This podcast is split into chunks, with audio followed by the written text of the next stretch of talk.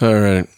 This will be a short one. Uh, what we're going to talk about is the Perseids meteor shower. It's going to be peaking uh, the August 11th through the 12th. Now, the shower itself, you're going to see some activity up to the 24th of August. All right, I'm a little late on reporting this because you could see a little bit of activity starting July 17th. I saw a few already this year, but not too much. But, oh, damn butt. Anyway, between August 11th and 12th, you're going to see the, the most activity. Possibly 100 an hour or more, more likely less. Best way to deal with this get into a dark area. Uh, don't concentrate in any one area of the sky. Just kind of look at the whole sky best thing to do is lay a blanket on your back, you know, lay a blanket down, just stare up at the sky. The less light around you, the better off you're going to be if you can get away from the city.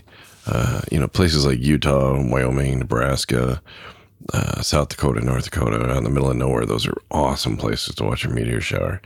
Now, as a driver, you'll be going down the road, and all of a sudden, these things will just start streaking across the sky. And it really makes for a wonderful light show. So, anyway, this is the Perseids Meteor Shower uh, 2020 uh, August 11th, August 12th. And like I said, you'll see some activity all the way up to the 24th. But the major activity is going to be on the, the 11th and 12th of August 2020.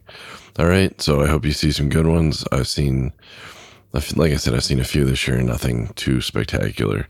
Uh, one year I was up on the, I was up on the 90. My buddy was down on the 40 and we saw one shoot across the sky. We both saw it at the same time and we're both pretty positive it was the same one And we both described exactly what we saw, and we were quite a ways distance away from each other, and it was quite amazing.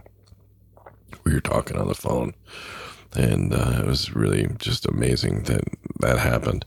So anyway, keep a lookout for the meteors, and uh, I hope you see some nice ones. And that's all I got for this, all right?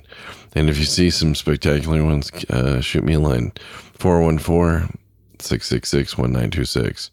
All right, happy meteor hunting. Talk to you later.